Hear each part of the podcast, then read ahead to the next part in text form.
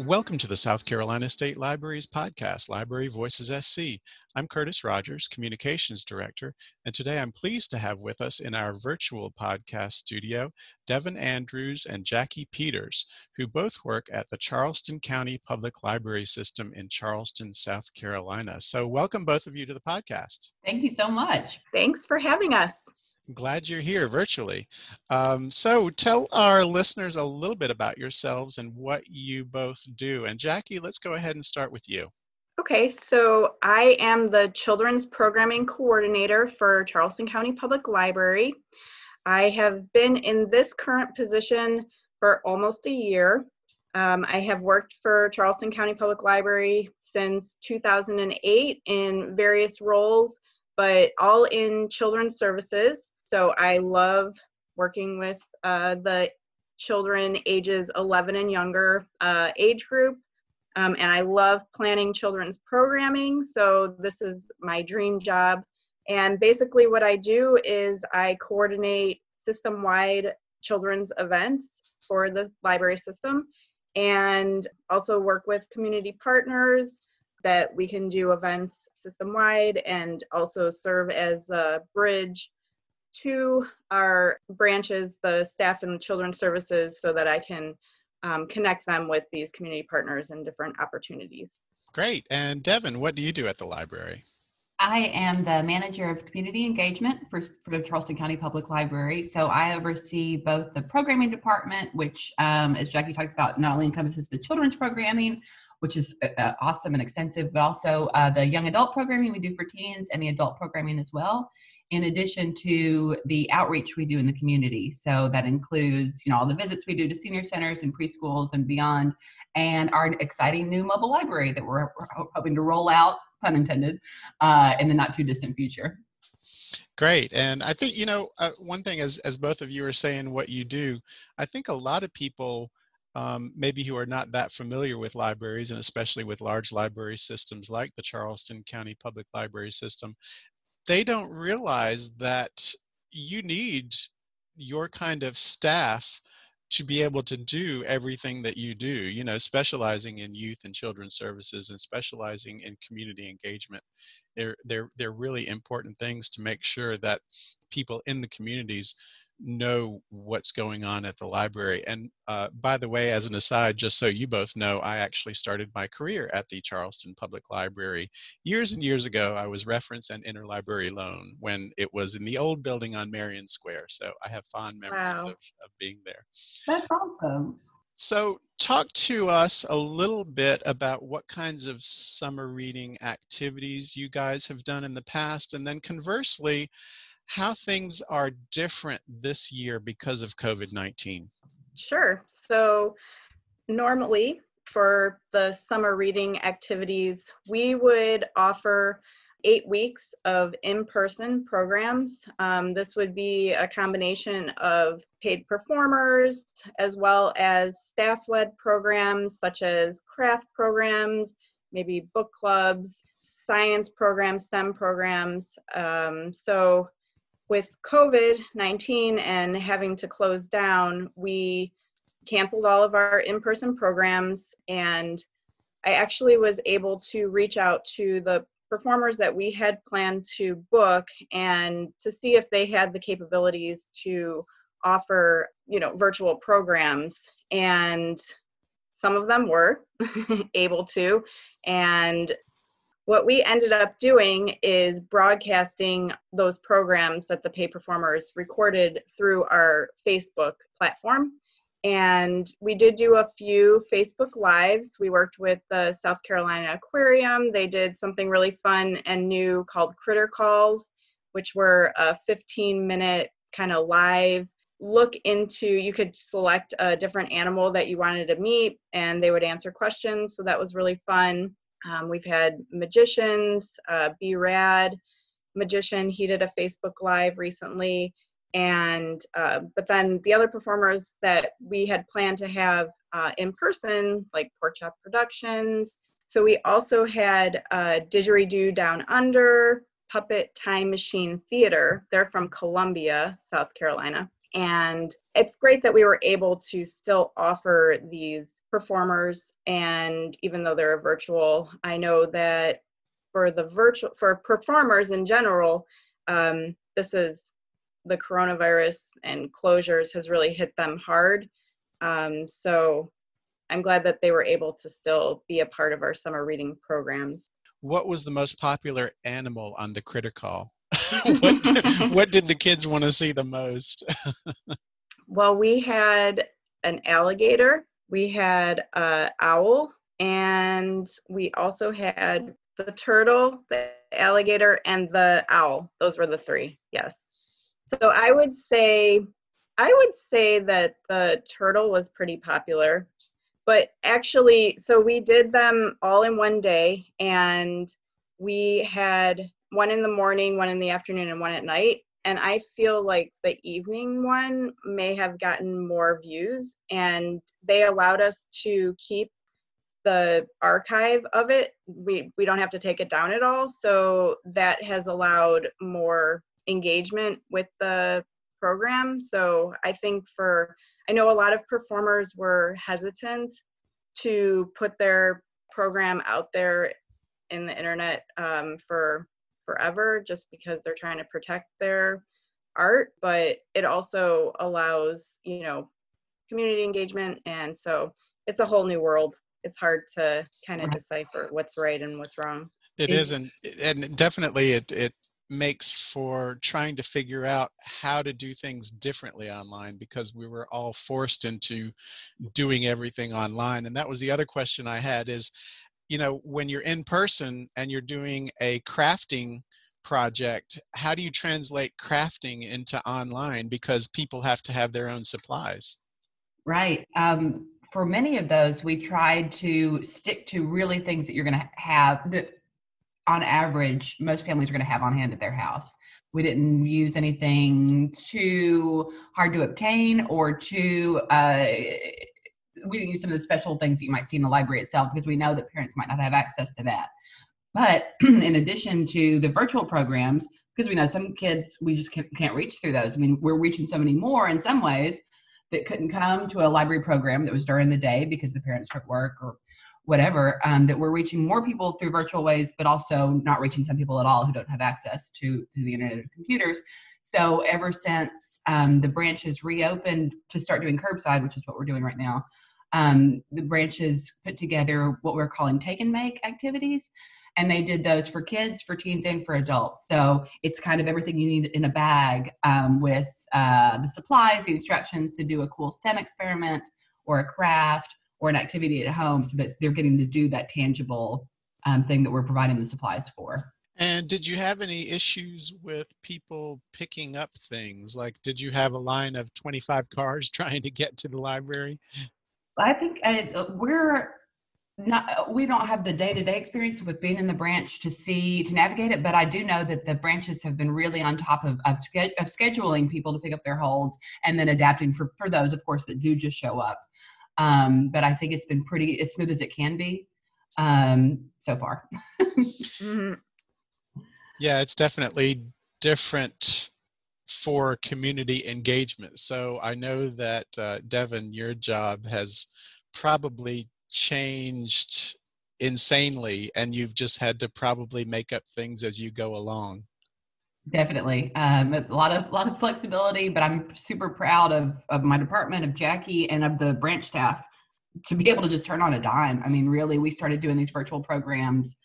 It feels like a week after everything happened, after all the closures in March. You know, I think we were ahead of the game and just and then jackie was able to just completely pivot uh, doing this whole summer reading program just doing an online model um, definitely a lot of flexibility required for for, for what we do to, to keep up.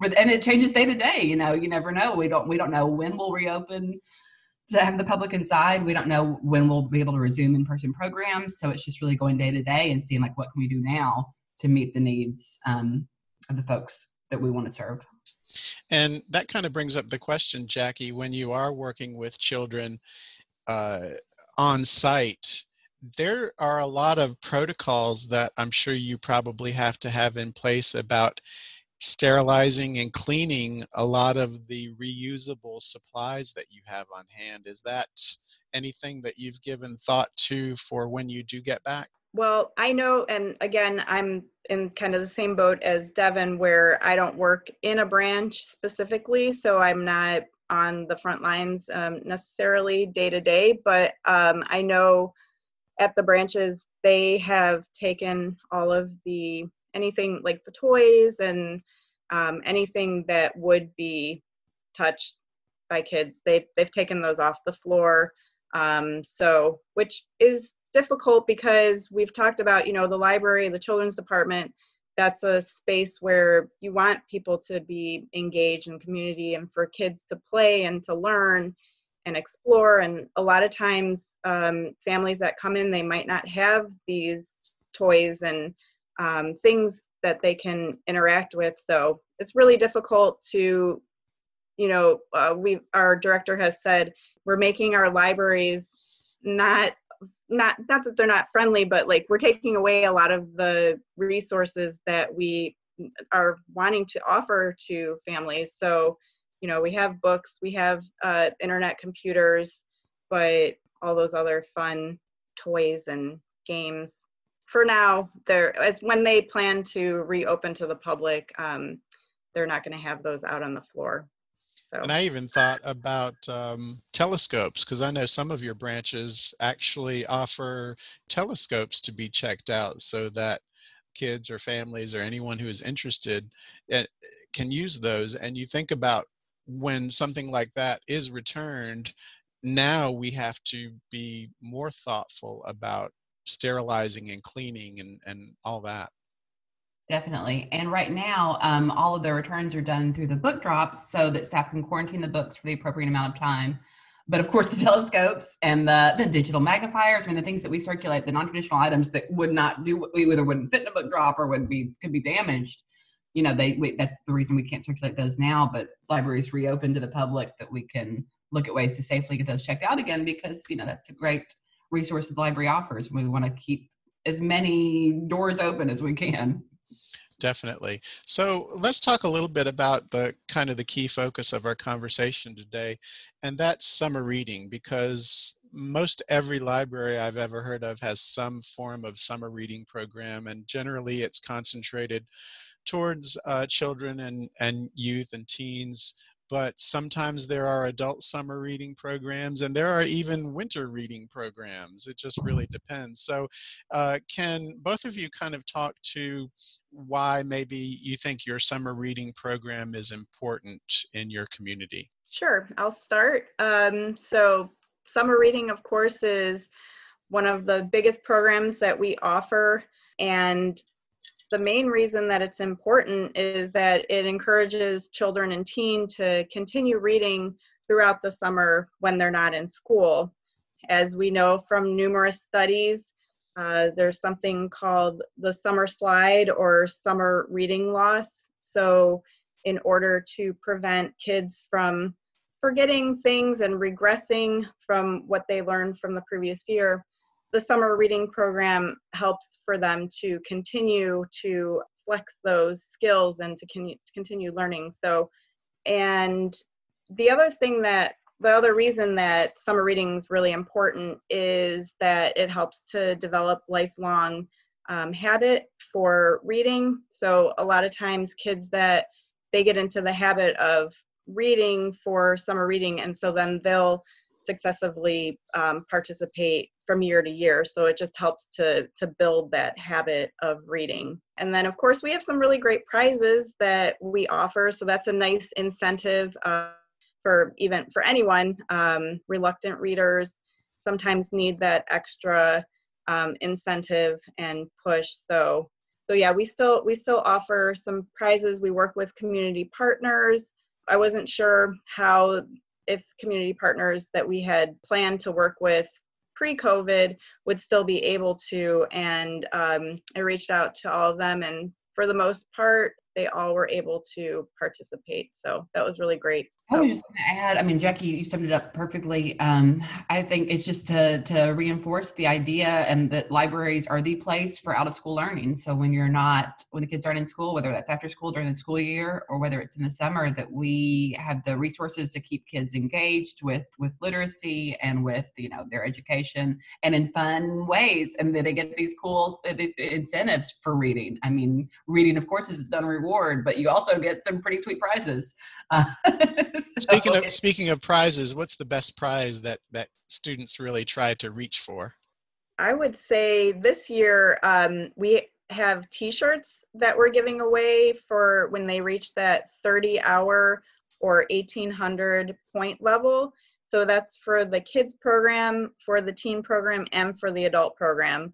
And we worked with Turning Leaf Project, which is a local uh, nonprofit organization that men who were incarcerated and uh, putting them back into the workforce. So they do all of the screen printing for the t-shirts. So and the t-shirts um, fantastic. Go ahead. I mean, super, they're super soft. The design's awesome. Um, and not so not only do we get these great t-shirts that we get to give as prizes, but we got to support a really fantastic organization and the good work they're doing with the community. And also, when all the businesses shut down, Turning Leaf Project had to lay off uh, 30 of their uh, men. And with our order of the summer reading t shirts, they were able to hire them back. So it was a really nice uh, way that we could support them and also to offer this really awesome prize for all ages um, in our summer reading program definitely that's that's wonderful when you're able to know that you're able to continue supporting an organization that's doing some great stuff like that um, one of the things that popped into my brain is when you talked about the 30 hours as the goal that the participants need to reach it popped into my brain that summer reading has changed a lot over the years. I remember when summer reading was books. You would read books. And it seems like summer reading has morphed into instead of how many books you read and the requirements for those books, you have a broad spectrum of things because there might be graphic novels, there might be audio books. So, how have you seen summer reading change? Um, you know, over the amount of time that you've been doing it. Right. We um, let patrons of all ages, uh, the kids, the teens, or the adults, count either the, the, the number of minutes they read, which accumulates into the five hours, the 15 hours, and the 30 hours, or the number of pages. And it's so each is one point. So they, they um, correspond to each other because it's just different. You know, if you're, it just depends on if you're a new reader, it may take you forever to read a very short book, and it may make more sense and be more reasonable to be able to count the number of minutes you read versus the pages in that book itself to help you that those goals be attainable. Just depending on the reader, but yes, we um, count everything. Everything counts as reading, as you said, graphic novels, audio books, um, ebooks, of course. Um, we want to make it as easy as we can, and what we try to encourage parents to do, especially since the adult prizes are so cool is you know i've got a, a three-year-old myself so that time that you're that i'm reading to him not only counts for his time for the program but it counts as the adult program that they can count that same reading. So they're not you know they're they're really getting credit so to speak um, for that for that time they're spending engaging with books. And i was also going to say that um, we also have a pre-reader or a baby summer reading program. So um, this is for it has early literacy activities that parents and caregivers can do with their uh, child. So um, things like sing the Itsy Bitsy Spider with your baby, or um, um, they focus on a lot of them focus on the Every Child Ready to Read um, early l- literacy skills. So things like playing, talking, singing, reading, and writing. Um, so those are the um, different activities and things that parents and caregivers can do with their their kids um, for their babies, their pre-readers. And by the way, I will mention to our listeners, we will have a link on our podcast page to the Charleston County Public Library website and their summer online programs. So that's ccpl.org slash summer online. And again, you can find that link. And we'll also have a link to something that the South Carolina State Library puts together for all the public libraries in the state, and that is our summer reading LibGuide or LibGuide, however you'd like to say that. And um, one of the things that the that resource provides for all the public libraries is information about attaining the goals of summer reading and uh, just data, information, summer reading grants. There's also a teen video challenge, information about performers that uh, libraries can use uh, for summer reading program. And one of the other things is the CSLP resources. And for our listeners, can uh, one of you or both of you talk about what is CSLP and how does that factor into how you host summer reading programs? Definitely. Uh, CSLP stands for the Collaborative Summer Library Program, and they um, provide the artwork we use um, for the summer reading program each year. They have, they put together some fun program ideas because each year has a different theme. So this year's theme is Imagine Your Story. So they put together a guide of suggested programs of what that could look like for different ages, and we use some of those, and of course the creative folks at the, at the branches themselves um, developed great programs surrounding that theme. So imagine your story could be anything from mythology, fantasy, fairy tales. Uh, even we took it as literally as telling a story and tied it into our the second um, that, we've series that we've done called Girls on the Beat, where we work with um, journalists in the uh, last year it was just local journalists but this year being virtual we got to expand to national journalists uh, where they do a week long camp for teen girls to tell them about um, what a career in journalism might look like and the different paths that might, might take. So um, we uh, put together some really fun programs where we did um, an adult trivia. We're doing a weekly adult trivia night, but we did a special one tied into Harry Potter, and we're doing one upcoming on Game of Thrones, so for the grown-ups. Uh, and we've done, of course, a lot of um, great fairy tale programs, like we did um, a cooking program called Fairy Tale Foods, where we talked about a particular fairy tale and then made a recipe that corresponds to that fairy tale and of course taught people how to how to make that and tied in some food literacy knowledge with that. Um, so it, it, it helps sets the the theme for each year and then gives us the spark to create programs surrounding it. What are some of the other kinds of i mean you mentioned a lot of different uh, programs but what are some of the other kind of online programs that um, that the library is offering and maybe some of the challenges that you have had to face with those? One of our, of course, uh, bread and butter programs is our summer or our story times. So that we immediately started offering uh, virtually when we went into uh, quarantine due to COVID. And while we were in um, quarantine and while the library was closed and staff was working from home, definitely the biggest challenge was um, making sure that you had the proper technology, uploading, downloading um, the videos, and sharing them so that there definitely was a, a lag time. Um, and you know, staff that were first starting out thought maybe it was just on their end, like, why is this happening to me? But then we all soon realized that it was happening to everybody.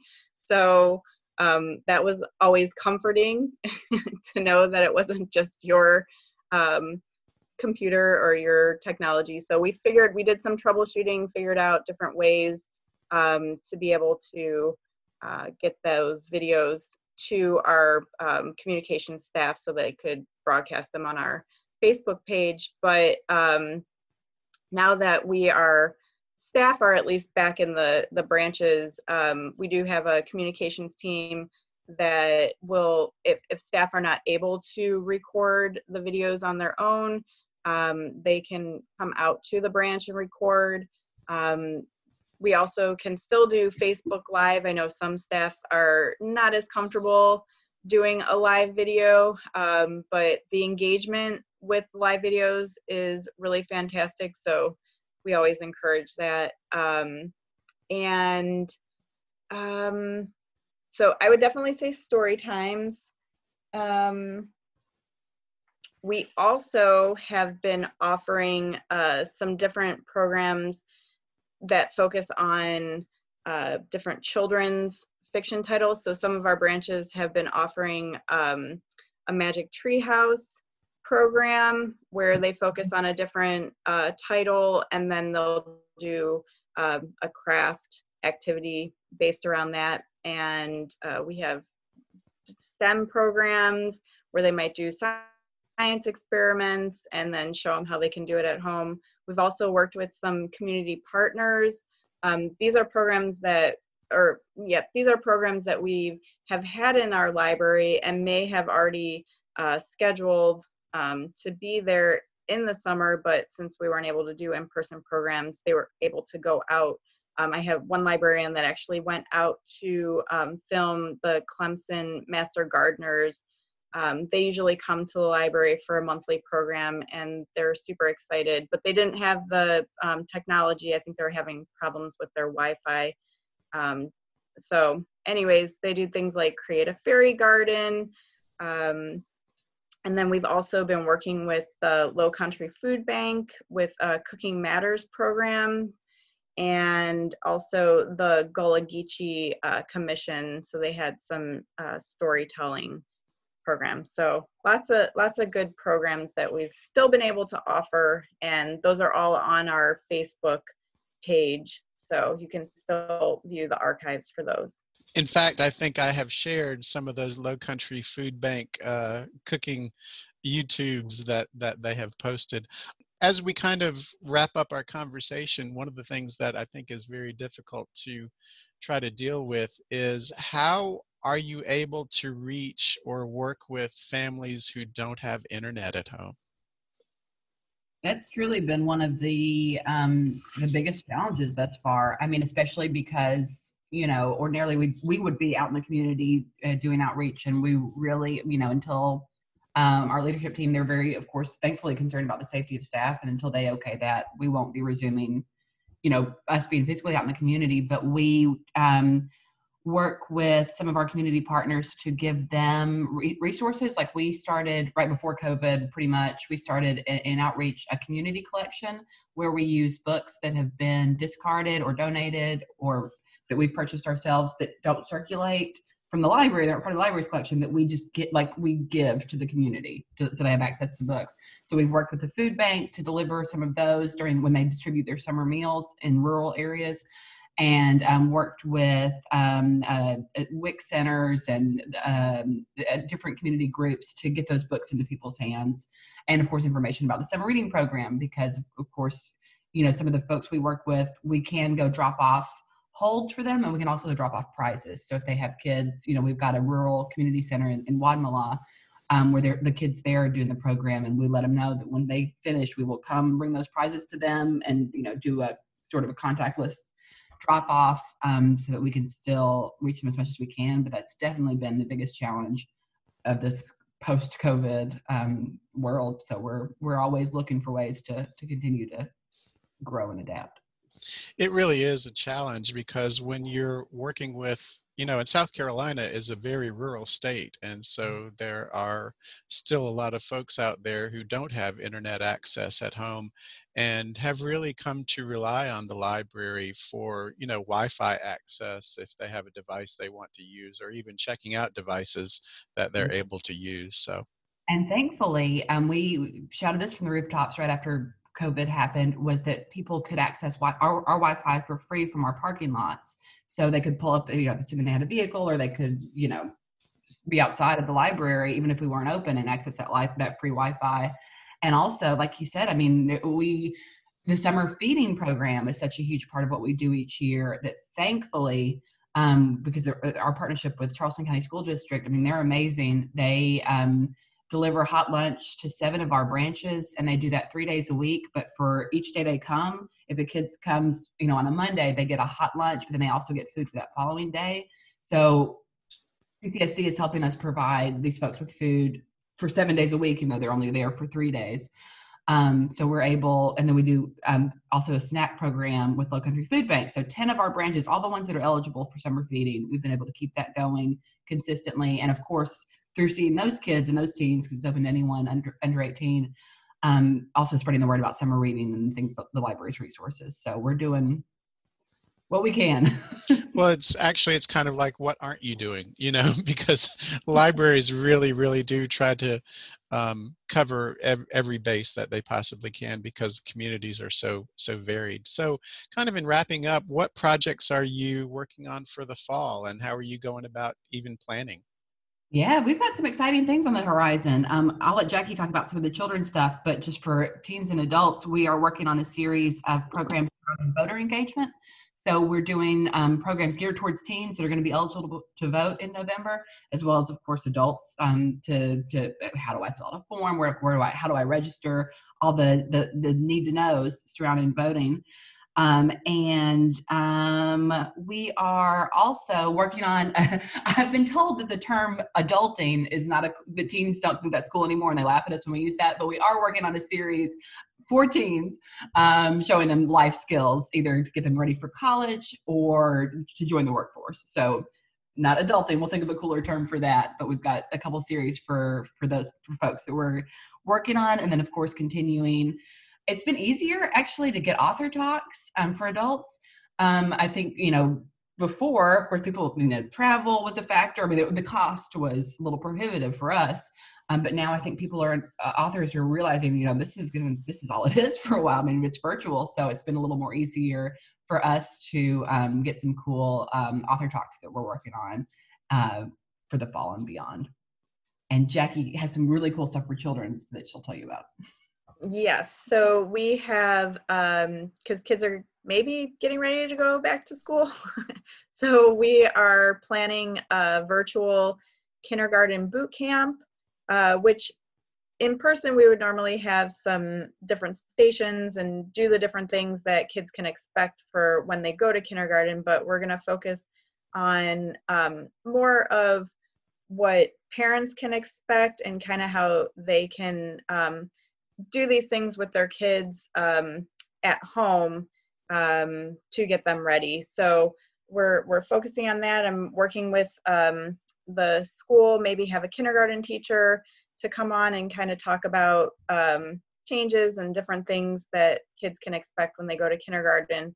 And then we're also planning a virtual touch a truck program where we're going to have different um, big trucks, big vehicles that kids can see virtually. So things like we're, we're going to highlight our new mobile library, uh, fire truck, some construction vehicles, maybe have an ambulance, um, different uh, things that kids like to see. And so we're planning um, to offer that as a weekly virtual program. And then we'll have it on our website, tie it into our collection, and have some uh, different transportation theme books so that families can um, place holds on that. So yeah, we're we're kind of trying to think outside the box and uh, do things that we can and do things differently. So still engage uh, families and kids in the fall. And I'd well, be I didn't shout out our uh, wonderful tech team and our workforce development committee because they they do regular programs as well that we um, have online about helping people develop workforce skills and technology skills. So they really we've got some some talented folks sharing sharing their wisdom. well, it's certainly a completely new world and libraries have been having to adapt and figure out how we're going to operate and uh, continuing in that uh, focus of, of being able to support our communities. So that's the most important thing. And um, it's really great what all the stuff that you guys are doing and, and all the other libraries who are paying close attention to, you know, opening back up and, and supporting their communities and is is just really important. So thank you for all you do, and also thank you for being with us today. Of course. Thanks for talking with us. Thank you. This was a lot of fun. And thank you to our listeners. You can find Library Voices SC on Podbean, Stitcher, and TuneIn Radio, or add us on your favorite podcast app. Our podcast website address is libraryvoices.podbean.com. We also love hearing from our listeners, so please send us your comments and suggestions for future topics. Library Voices SC is the official podcast of the South Carolina State Library. So until next time, this is Curtis Rogers. Thanks for listening.